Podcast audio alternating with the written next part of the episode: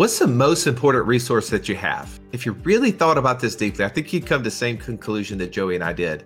It's time. In our newest book, Wealth Without Wall Street, The Three Steps to Financial Freedom Through Passive Income, we talk about how are we tracking that time?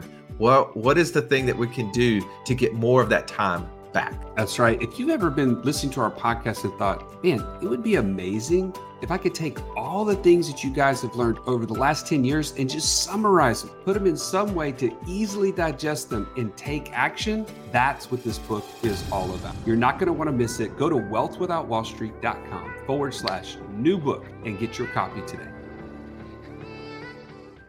Welcome into the Financial Freedom Roundtable, where each week we break down complex financial topics so that you can easily understand them and, more importantly, take action on your path to becoming financially free. If this is your first time joining us, welcome. Grateful to have you in the room. I'm Russ Morgan, they call me the idea guy. Mostly because lack of follow-through guy or good enunciation guy just didn't sound so cool to me. But enough about me for a moment. Let me introduce you to my co-host, my partner. He's Italian Stallion. He's got the license plate cover to prove it. Mister Joey Mure. Stallion, good afternoon. How you doing, my friend? Man, I'm struggling. My, my, my words are not coming out of my mouth the way I want them to. I know it's just another day that ends in Y, but um, seriously, that's we're not talking about that today, Russ. We're not talking about your vernacular or lack thereof. Mm. We're talking about infinite banking. And one of the biggest objections that we hear is, why wouldn't you just do this with a savings account, right? Like, just seems simple enough. Y'all are making this too complex. It's just because you want to sell some more insurance. Is that what this is all about? Yes. Oh, no, I wasn't supposed to say yes that way. Well, I mean, I mean, I do want to sell more insurance. I, I, I like to buy more insurance.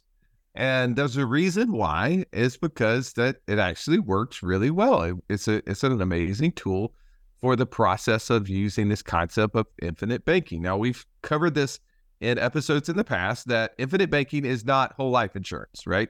Infinite banking is the process of using tools like whole life insurance to create the banking function, take over third-party banking out of the hands of the bankers, put it in our hands, get our cash into a place that we can organize it so that then we can also start buying assets and produce passive income. Now, when I was having a conversation recently, Joey, I was in San Antonio. I was talking to this group of about one hundred, one hundred twenty-five people, and I'm sharing this amazing story about how you and I have produced over fifty thousand dollars a month in passive income. And the way that we did it was by using whole life insurance and this concept of infinite banking. And a hand goes up. I look over and I can see the pocket protector. I can see, you know, the phone on the hip. I know it's getting ready to come. Like, I'm like, all right, here, here we go. Let's do it. Come on. You know, buckle up your chin strap. And he, he says, but why can't I just do this whole concept and use a savings account? Wouldn't it be so much easier? And I was like, okay, well, let me share with you at least ten reasons why you would want to do that. And that's what the impetus of this podcast is about. So th- this, is I- a, this is a, a shout out to that gentleman. It's a dedication, if you will. Yeah. It's a shout out to all accountants, right? Like, here's an opportunity. I love your analytical thinking. Here's how you understand this better. And I want you to be able to gain knowledge through this so that it'll give you wisdom as to how you can potentially start utilizing this for yourself. Joey, let's shut up and let's bring in the dream team of financial coaches. To my right, I got the retiree of the group, Mister Catch Me If You Can. When he's not killing bears with his bare hands or spear diving for tuna, he's right here dropping gold nuggets. The one and only Mark Karaguchi. Welcome, Mark. Good to be here, guys. Good afternoon. Uh, you know, this is super timely because I actually was on a call earlier today with a gentleman who had this exact question. I said, man, if let you know what, let's let's see how far we get on this, but we're doing a podcast on it after this. So you're going to be able to hear it and actually be able to quality control some of the questions that you have around this specific topic of, you know, why wouldn't I just throw it all in a savings account and do it that way? And so th- this is going to be a lot of fun. I think there's a lot of really great points in here, and there's going to be a lot, I believe, of opportunities to demystify and potentially debunk some things that might be kind of clouding the water and adding noise to the discussion. Mm, yeah. Well, it, it is definitely a, a, an important topic, because if you're going to use this infinite banking concept, you have to understand all the different tools and know which ones not to use. But before we get more into that, let me let me bring in the doctor, man. We got a D F M in the house. That's a doctor of financial medicine. And yes, he can resuscitate your financial situation. Mister Automated Budget himself, Eric Hudson. Great to have you on, Eric. Russ, I look, I don't know, look deep into the camera, look into my eyes. I don't know if you can tell, but since I'm now become a grandfather, I'm sort of the elder of the family. There's just wisdom. I mean, it's automatic wisdom. Exuding. Exuding out coming, of those eyes. Coming forth.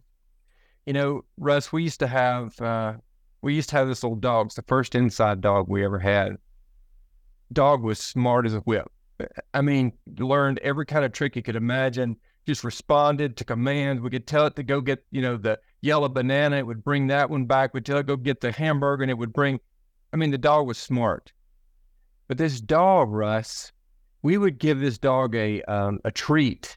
And the dog was small, he couldn't eat it all. And he would run over to the corner of the living room on the carpet and and just dig, dig, dig, dig, dig, dig, and then take his nose and try to put that treat into a hole he thought he had dug. Because as smart as that dog was, he knew he had to have a safe place to put that treat, because it was important to him that he could go back and get it later. But because the dog had never been outside, had never been in an environment to where he could really find a good place to put that, that was all he knew to do. He was just working on instinct.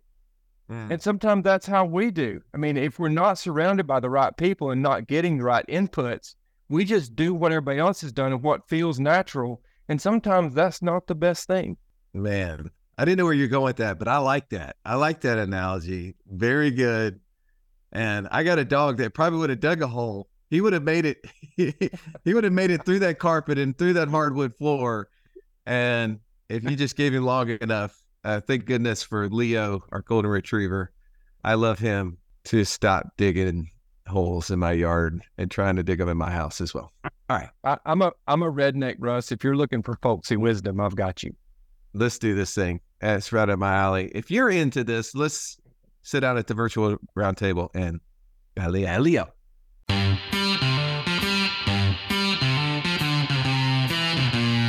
Welcome to the Wealth Without Wall Street podcast, your guide to understanding how to get out of the Wall Street rat race and start your own mailbox money lifestyle. Now, don't let these handsome Southern draws fool you. These financial minds are teaching our country to enhance savings, increase cash flow, and create passive income, all without the help of Wall Street. Are you ready to break through? Now, here are your hosts, Russ Morgan and Joey Mure. All right, Stallion, buckle up. I want to I want to break this thing down here, the ten reasons why you should not be using a savings account. Now, number one, that I think most investors, we tend to think in rate of return. It's always about rate of return. What's the investment rate of return? So as we're talking about using a savings account or not using a savings account versus using a whole life policy to do infinite banking, why wouldn't we start with return? Mark, would you want to jump in there and let's t- kind of break down the differences of rate of return? Because I think most of us understand how savings accounts rates of return work, or lack thereof, right?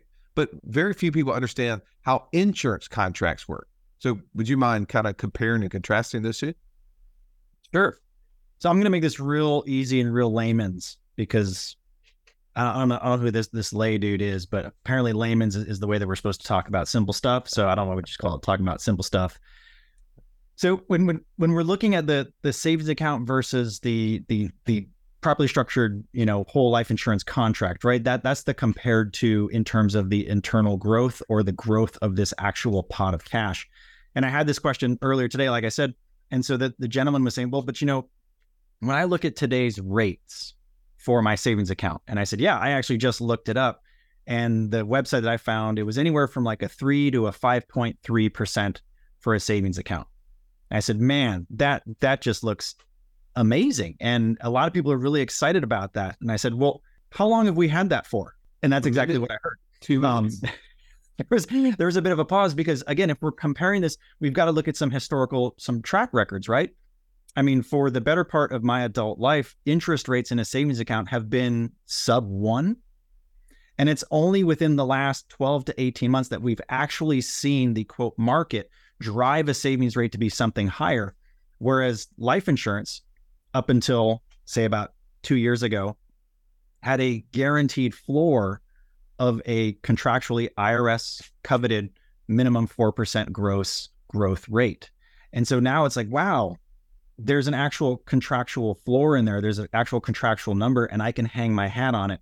And so the the difference for me in terms of these the savings account opportunity in, in this example versus say the life insurance part is I have no idea what the savings account's going to do next year. I have no idea what it's going to do the year after that. I, I know what it did this year as well as last year, but I don't know about next year and the year beyond. Whereas the life insurance, I know what my quote worst case scenario is, but I also know there's a, a plus side to that, right? There, there's a dividend component that could potentially come true, um, which it has consistently. And so when I look at those two, I'm an airline pilot by trade.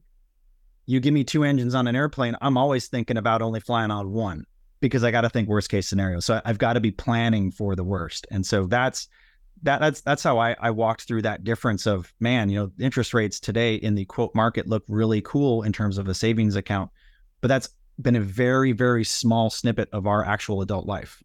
Well, and I think that return is, we could see that, right? We have short-term variable rates that happen inside of savings accounts.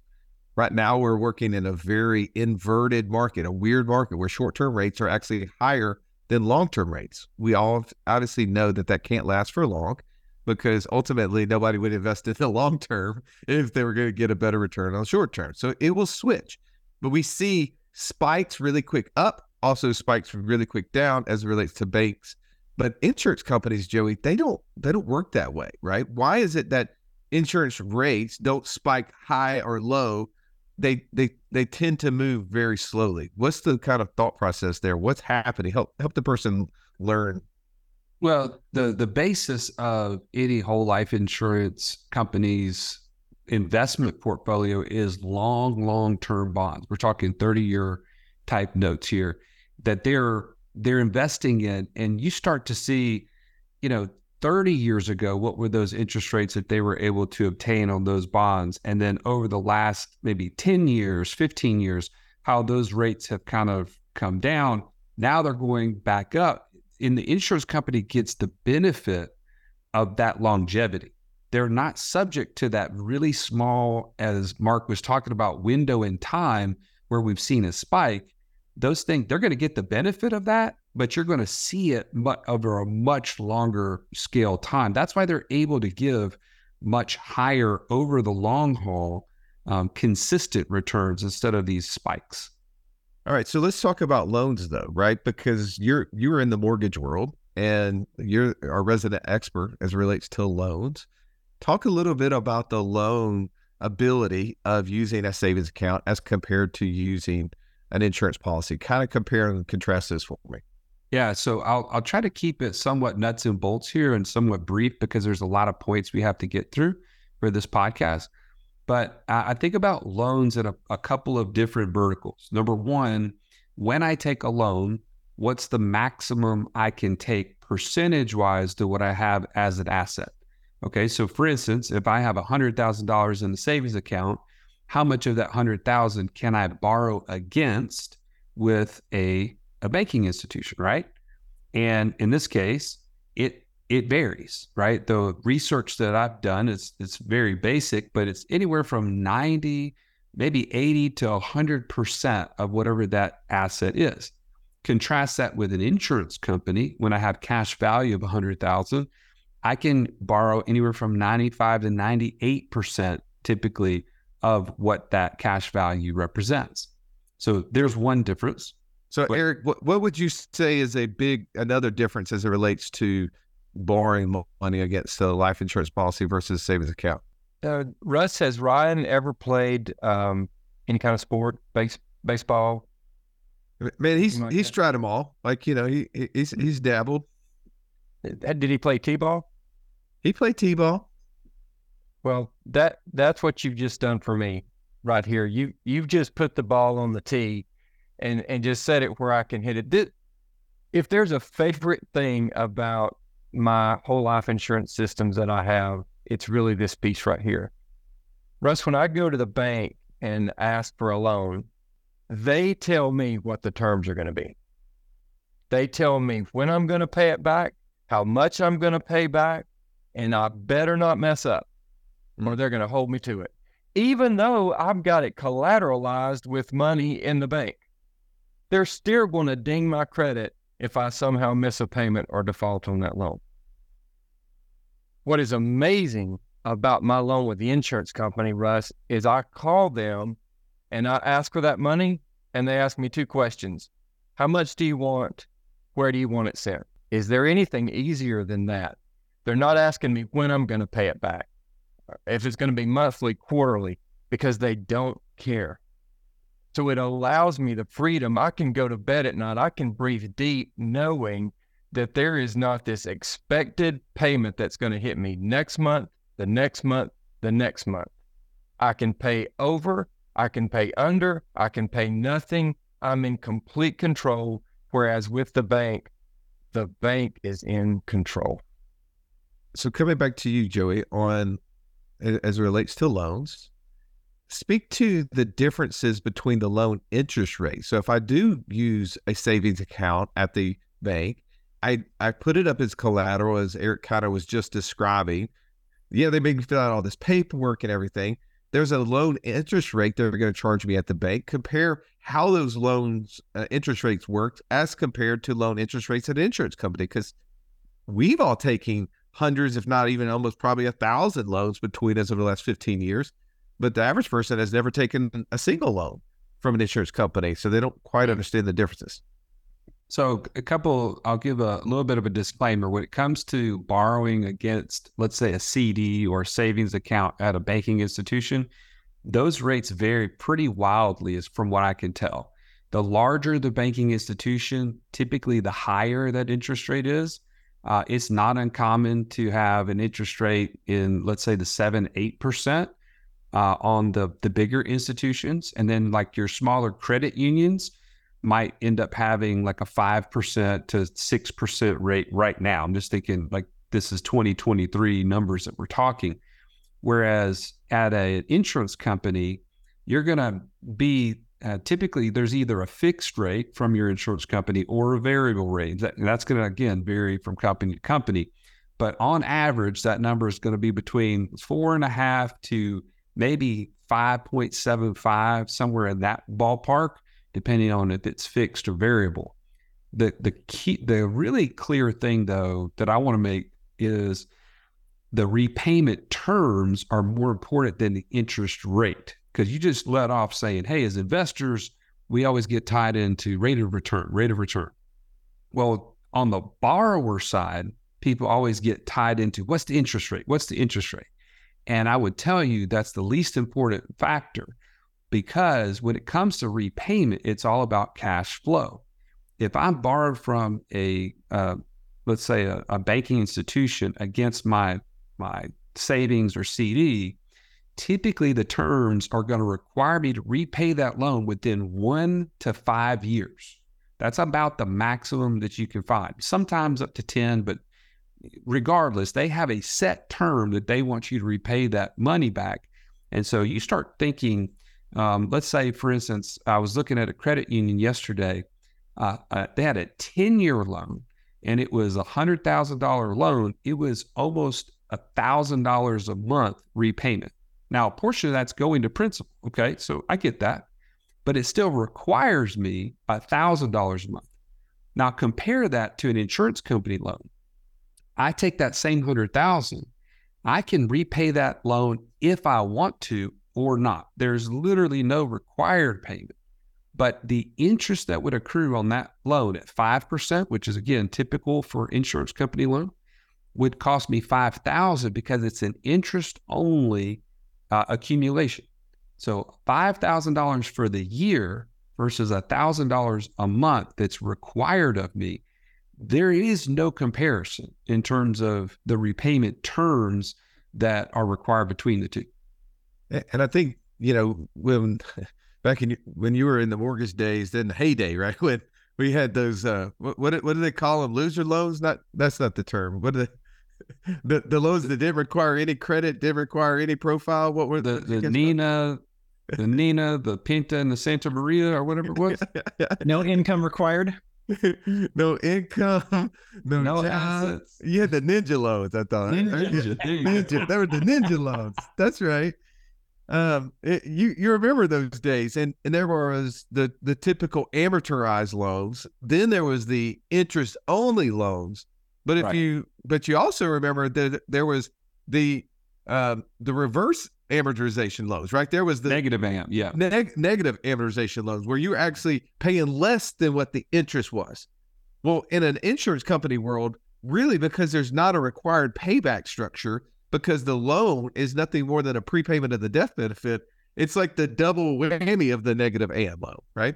Exactly. Now, now Mark, r- really quickly, I know we're about to wrap up on the uh, on the loan part. What else would you add in here as it relates to the differences between borrowing money from a savings account, uh, a loan against a savings account potentially, versus borrowing money against a life insurance policy? Are you talking about the paperwork part of it, Russ, or the amortization part? Well, because I don't if, think, if, yeah, if, I don't, I don't think we hit paperwork, paperwork. I mean, paperwork here is one of those things. I mean, I don't know about you, but I care about the environment. Right.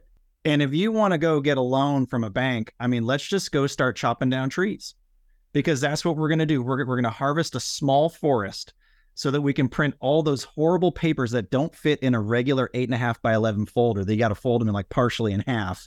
Um, thank you, Joey, for ruining my filing system consistently with those. I mean, the, the, the amount of paper that goes into Eric's point earlier, you know, the amount of information you need to give, because I I, I want to make sure we got this, get this part clear, because this was something that I, I dug up too, is when we're talking about collateralizing potentially a savings account or using the money inside of your checking account or savings account as collateral for a loan, essentially what you're doing is you're going to the bank and getting a personal loan that is collateralized by that cash. And that means we need to start filling out a whole bunch of paperwork. So, you know, let, let, let's go ahead and get your name, your social, where you live, you know, the employers you have, you know, last ten people you've been with, you know, in terms of like friendships, relationships, working, all that good stuff. You know, who are all the people that are in your circle that can vouch for you? Because this is a personal loan. It just got yeah. real personal. Yeah, right. It got real personal. I mean, some of those people may not vouch for you after all. But the amount of paper that goes into that loan is is really kind of crazy, and and the the legwork that comes back from the insurance company and the things that they're going to use to to gauge against you, versus the life insurance company, which is a fully collateralized piece of instrument, right? You you've you've pushed your cash in there, and so now you have cash value, and so that's what you're being able to use as your collateral. And like Eric said, there's really only two questions: you know, how much do you want? Where do you want it sent? And so that's why I think if, depending on where, oh, and don't forget, a life insurance loan does not count against your debt to income ratio. So for all of our real estate investors, you are intimately familiar with what debt to, uh, your debt to income ratio is and how that can impact your ability to borrow cash. If you've listened to our show for any length of time, you've heard us talk about infinite banking and how we are able to use that concept to create over fifty thousand dollars a month in passive income. But it's just not that easy to figure out, how does this all connect into my own personal system? Stallion, that's why we created the Passive Income Operating System, bro. It shows you how to turn active income into passive income. It makes all the steps come together. If you would like to get access to it as a podcast listener, we've never given this away in public before. Go to what's what wall street dot com forward slash P I O S. There was nothing worse than walking into class when you're in school and the teacher saying, "Pop quiz day." Why? Because you were unprepared. Are you unprepared though for financial freedom? Don't be. Find out how close you are by taking our thirty second quiz at wealth without wall street dot com forward slash quiz. Let's keep going and move, move down to the next part of this, Stallion, because I, I think we got to we got to dig a little deeper and and find out. Let's talk about protection. Right? Protection is an important thing. You'd all agree, especially Mark. let's talk about how we protect money in a savings account as compared to how we protect money in a life insurance company. We can start off with the thing that we all want to protect against is loss, right? So Stallion, talk a little bit about how, um, why we would not want to use a savings account. What are some of those lack of protection measures as compared to using an insurance company?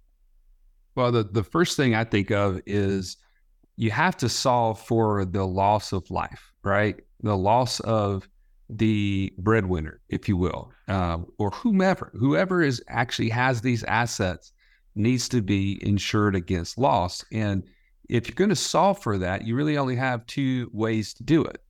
I can do it by just having a bunch of assets, right? Just the actual cash itself being the death benefit that it gets passed on to the next generation or whoever's left behind. Um, or I have to buy some sort of insurance against it. And I could either do term or whole life. Now, all the financial gurus will have you to think that term is the better way to do this because, oh man, uh, it's so cheap. It's so inexpensive. But cheap and inexpensive is always compared to what? It's compared to the fact that only less than two percent of those policies ever pay a death claim. And so if that's the case, how expensive is it really? If it never pays you out because you've been putting it in for ten, twenty years, however long, thirty-year terms, and it never paid out, how expensive was it? It was actually ridiculously expensive because you got nothing in return for all those premiums paid. Contrast that with my whole life insurance policy that gives me all these benefits we're talking about anyway, and it's guaranteed to pay me out because it is covering me for my whole life. And yes, I am using air quotes for those of you who are just listening to us on the podcast. The, there is no comparison, right? That is the cheapest coverage that I could ever buy because it's going to actually pay back a dividend over that period of time. So That's, I mean, that's, that's my first thought. Well, you're, you're breaking down, like, why would we not want to use a savings account to do infinite banking? Well, in order to protect against loss as it relates to death, right, we would have to buy term insurance. Right. I, I love the way that you, you shared those two. I, I'm going to, I'm going to push back here. By the way, whole life or term are not cheaper than one another. They're actually equally as expensive or cheap, however you want to look at it, because it's, the the costs associated with them are measuring the number of deaths that are going to happen over the period of time that are allowed. And so the same expenses are incurred by the insurance company either way.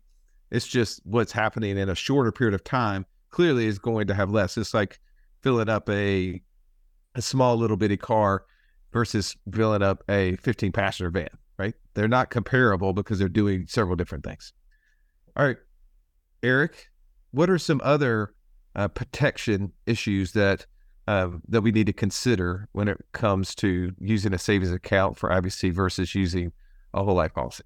How about protecting your credit and your FICO score? You know, Mark talked about um, so astutely about debt to income ratio. Well, when we go to make a loan with a bank, not only are they going to hit a ding on your FICO score, your credit score, just for going out there and looking at your credit, that's a hit, even if you don't make the loan. But then once you make the loan, your debt to income ratio changes, and now we've hit our credit score again. Mm-hmm. And so that, you know, all of us um, that are on, the four of us on this call, we love to use other people's money really in all forms. But I like to protect my credit score as much as I possibly can so that I can go make um, other loans, make deals that I need to make uh, in land, in, you know, my Amazon business, whatever it is. Love to use that, but a, a bank loan will definitely hit that FICO score. Russ, were you aware that when I take a loan against my insurance policy, it has nothing to do with my credit, and that's never pulled? Mm, that's good, isn't it? Now, unfortunately, the bad part of that is that when I make all those repayments, I don't get the benefit of the credit score being enhanced either, though. So, you know, I mean, there's a negative to everything here. Mark, what about you? What's another area that we should protect against? Oh, man. Well, I mean, Dodd-Frank, when that thing came out, uh, that if a bank goes under, they will no longer be bailed out but it's got to be bailed in. And so my concern is if my money is sitting at a bank, if that bank goes belly up, the government has come out and said it, and they've proven it in Greece, and they've proven, there's one other country, I forget where it is, where they've already proven the bail-in method, where rather than the government coming in and floating cash to the bank in that moment, they're just going to take all of the deposit receipts and say, congratulations, Russ, you now own stock mm. within this defunct bank. So you are now a creditor to the bank, and uh, here is your worthless piece of digital paper. Um, mm. Good luck selling that on the open market. And uh, oh, and, and don't forget, we, we we do have this F D I C thing, but it's only up to two hundred fifty thousand dollars. And uh, remind me again, Russ, how much money is sitting in the F D I C for all the liabilities that they have on paper? Oh man, is it like one one tenth of one percent? How much is it? It it's about one point three percent of all deposits. In fact, uh, you think about it, there's tw- anywhere between twenty-five to fifty billion on hand at the F D I C at any given time.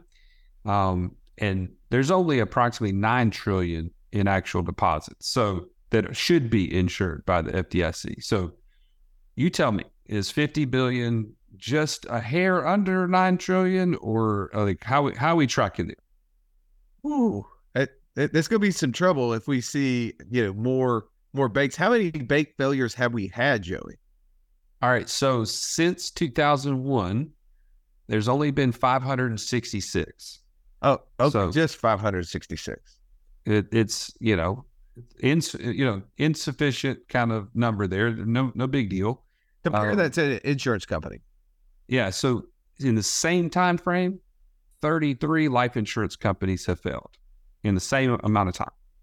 Now, if a if a bank fails or an insurance company fails, How what it, what has typically happened there?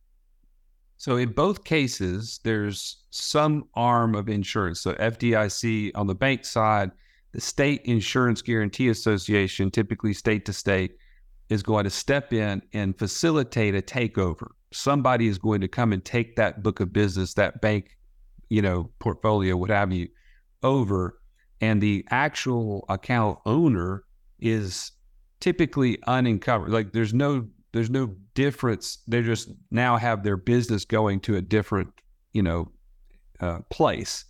But in the in the sense of the amount of money that is over these limits, in this case, the F D I C is two hundred fifty thousand dollars. Um, I, I'll say this, Russ. In my research, which is very basic, so I'm sure somebody can correct me on this or help me, um, they said that anything above the F D I C is has never lost, they've never lost money on insured deposits. That's the, the actual wording.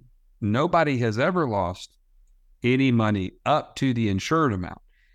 What they fail to tell you is how many dollars have been lost above that amount in these multiple bank failures.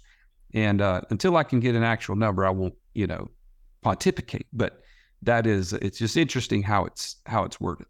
Did you find that there were uh, lots of individual policyholder losses in those thirty-something bank, uh, thirty-something insurance company that failed over the same twenty-something year period of time?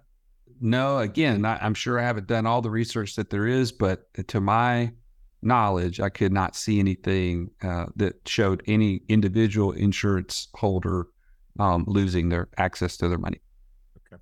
The the thing that we forgot to talk about as far as protection has got to be taxes, right? One of the biggest thieves that exist out there is the I R S.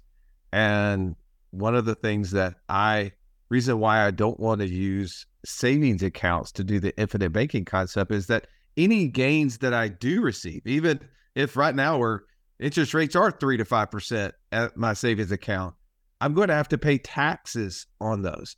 So at a forty percent tax rate, no, if I make that five percent, I'm really netting three percent, right? And so really, I'm not able to compare apples to apples to my long-term savings instrument, which is the life insurance company's general assets. And I'm I'm not able, I'm not having to report those dollars to be for creditors, Eric. I don't have to report those to any institution because they're all private money. I, I don't have to report that gain that happens every single year inside of those twenty-eight insurance contracts that I have to the I R S either. And that's an amazing thing. That's a, a protection measure on lots of different things. One, protected from uh, creditors, protected from taxes, protected from death, protected from the credit score. Uh, the death part is one of those things that there's a lot of areas there. If you talk to attorneys, Joey and I was spending a little time with an attorney today, and he said, uh, you know, the, the attorney's job is to sue everybody. If something goes bad, sue everybody. Um, attach every potential asset that exists to that lawsuit. And I can tell you, a, a checking account is going to be one of the first things. They're going to, they're going to seize that asset. They're going to shut down your access to that money. It potentially becomes the asset of the the person trying to sue you. Well, with the life insurance policy, though, we have a lot of other protections. I just did some cursory research here, so this isn't uh, thorough for everybody, but just like, you know, want to say, is it protected unlimited? Yes, if you live in the states of Alabama, Florida, Idaho, Indiana, Kentucky, New, uh, North Carolina, so on and so on and so on. If you want to, I'll, I'll uh, give you a link inside the show notes where you can go and see your state and see the specific um, protections for life insurance. I mean, most of them are unlimited or mostly unlimited. There's some variations to that. So if you live uh, like in New Hampshire, you know, they say, oh, it's fully protected for the, the cash value, but uh, the cash value may not be fully protected, but the death benefit is. Or if you live in New Jersey, they say, well, it's actually fully protected, the all, all of it, except for alimony and perhaps child support claims, right? So they have these little small iterations there. So you can go and look and try to see if one of those specific areas um, uh, uh, impact you. The last part I want to move on to as we start to wrap this up and talking about what are the reasons why we don't use savings accounts to try to get into uh, the infinite banking concept is really in the human behavior. When you think about this, Joey, in your experience in the past, just personal experience, when you had money sitting in a savings account, talk about your mindset of one, how much money you were willing to put in there, but also what would be uh, the risk of a money sitting in a savings account as it relates to your personal spending habits potentially? Well, I could go ahead and tell you, um, there was always a cap in my brain that said, once I go over this number, whatever, and it's an arbitrary number depending on who you are and, and what your situation is. But once you get to that number, it starts to actually bother you that you have money sitting in a savings account. And you start to wonder, what, number one, what could I invest in? Or number two, what could I spend it on? And unfortunately, there's so much ease in a, I mean, you pull up your phone, you got your, your app for your bank, and you literally can transfer that money so quickly with just a swipe and a couple clicks, you're done. It, it found its way out of my savings account a lot faster than it did sitting there long term, especially when you couple that with what we started off with was the interest rate uh, conundrum where we're living at zero point zero one percent in those things. Man, it was just, it was like, I don't want to lose money on the deal. I, I need to go spend this on some new clothes or some, you know, fill in the blank vacation. And uh, yeah, it, it was human behavior for me was it definitely got spent over a certain number. Well, behavioral economics, I think, are often overlooked as it relates to finance. We don't do finance in a vacuum, right? We don't judge everything on a very black and white surface. There is a lot of gray. There's a lot of human emotion that goes into it. And what we find is that we have certain cognitive biases. We have Um, different herd mentality. People tend to make decisions not always in their best interest based upon some other external cons- uh, external pressure. And to your point is that I have money in a savings account. Uh, I'm not going to want to put a bunch of it in there because it's not earning the rate of return I need. Oh, uh, it's it's in the flow. It's available to me. I go to look at my account. I see it. I go, oh, well, I have enough money. Maybe I can go on this trip to Cancun, right? Like I got more money than I could just take this trip. But you find ways to use the money.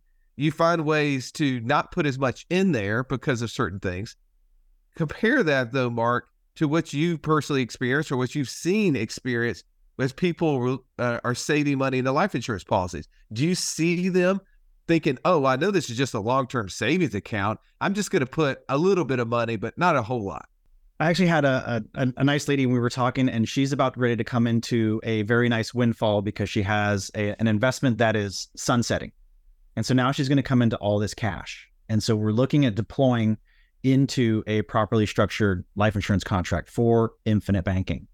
And I said, well, let's compare this to what would you do without this?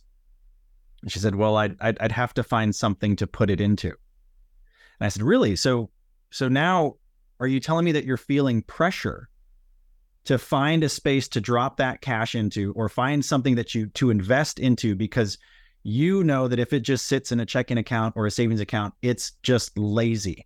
And she goes, yes, I, I, I feel a tremendous amount of pressure in that arena. And I said, wow, well, let's compare that to if we put that into the alternative, which is the properly structured infinite banking life insurance contract scenario and system.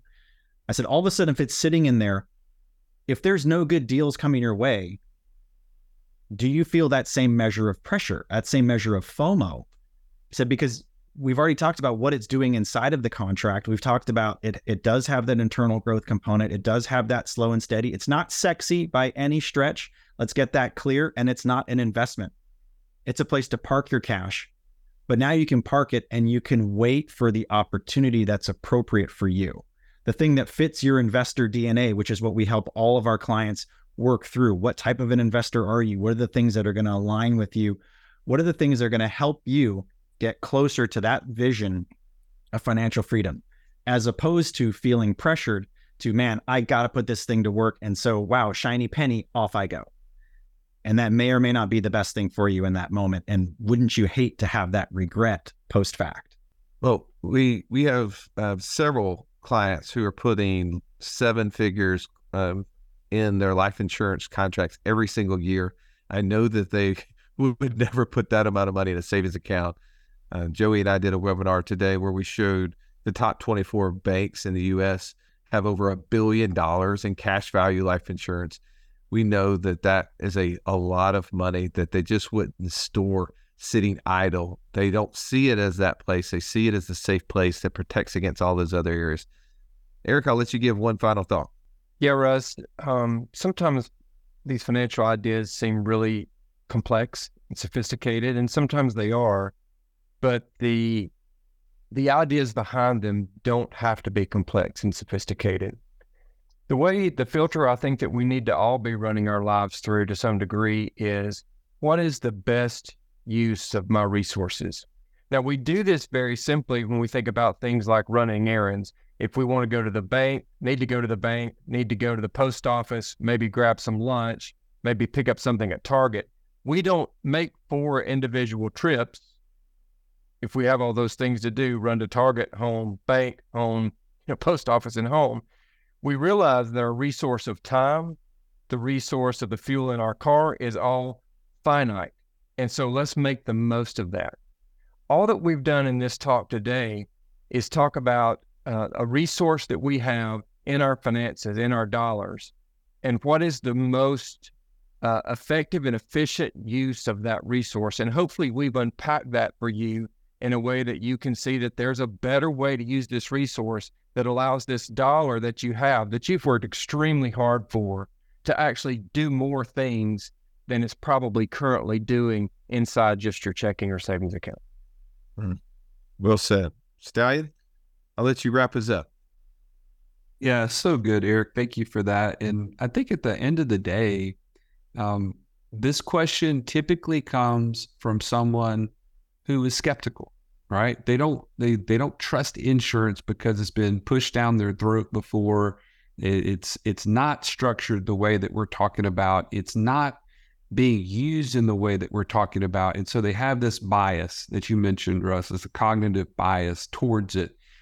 The challenge that I would leave you with today is, think about, is that bias standing in the way of you becoming financially free?